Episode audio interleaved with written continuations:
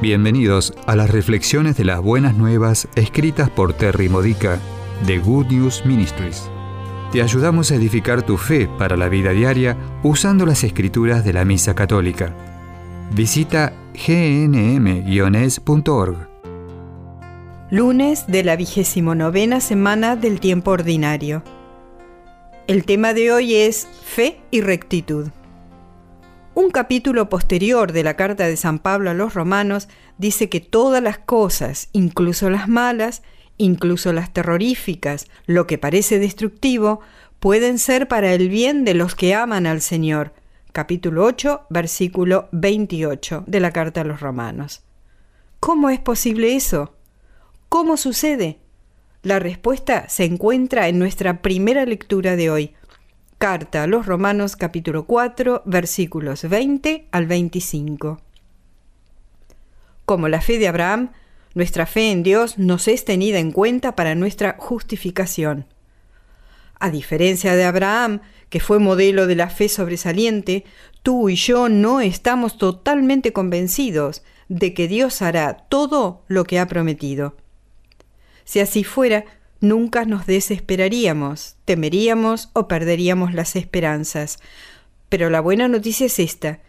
Jesús fue entregado a la muerte por nuestros pecados y resucitado por el Padre para nuestra justificación. En otras palabras, Jesús pagó el precio de nuestros pecados. Se ha hecho justicia, y si tenemos fe en los dones de su sacrificio, somos capacitados para vivir correctamente, somos un pueblo santo, trabajando diligentemente para ser cada día más y más como Jesús. Nuestra justificación solamente puede ser bien comprendida en el contexto del plan de salvación de Dios.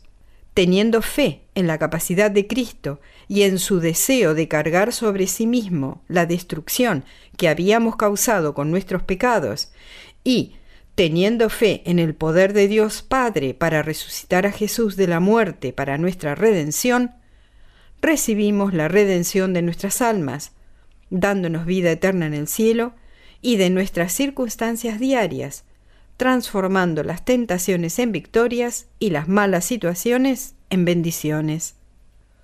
Por la misericordia de Dios, lo que era malo está redimido Nuestros pecados, cuando nos arrepentimos, nos llevan hacia la redención de Cristo.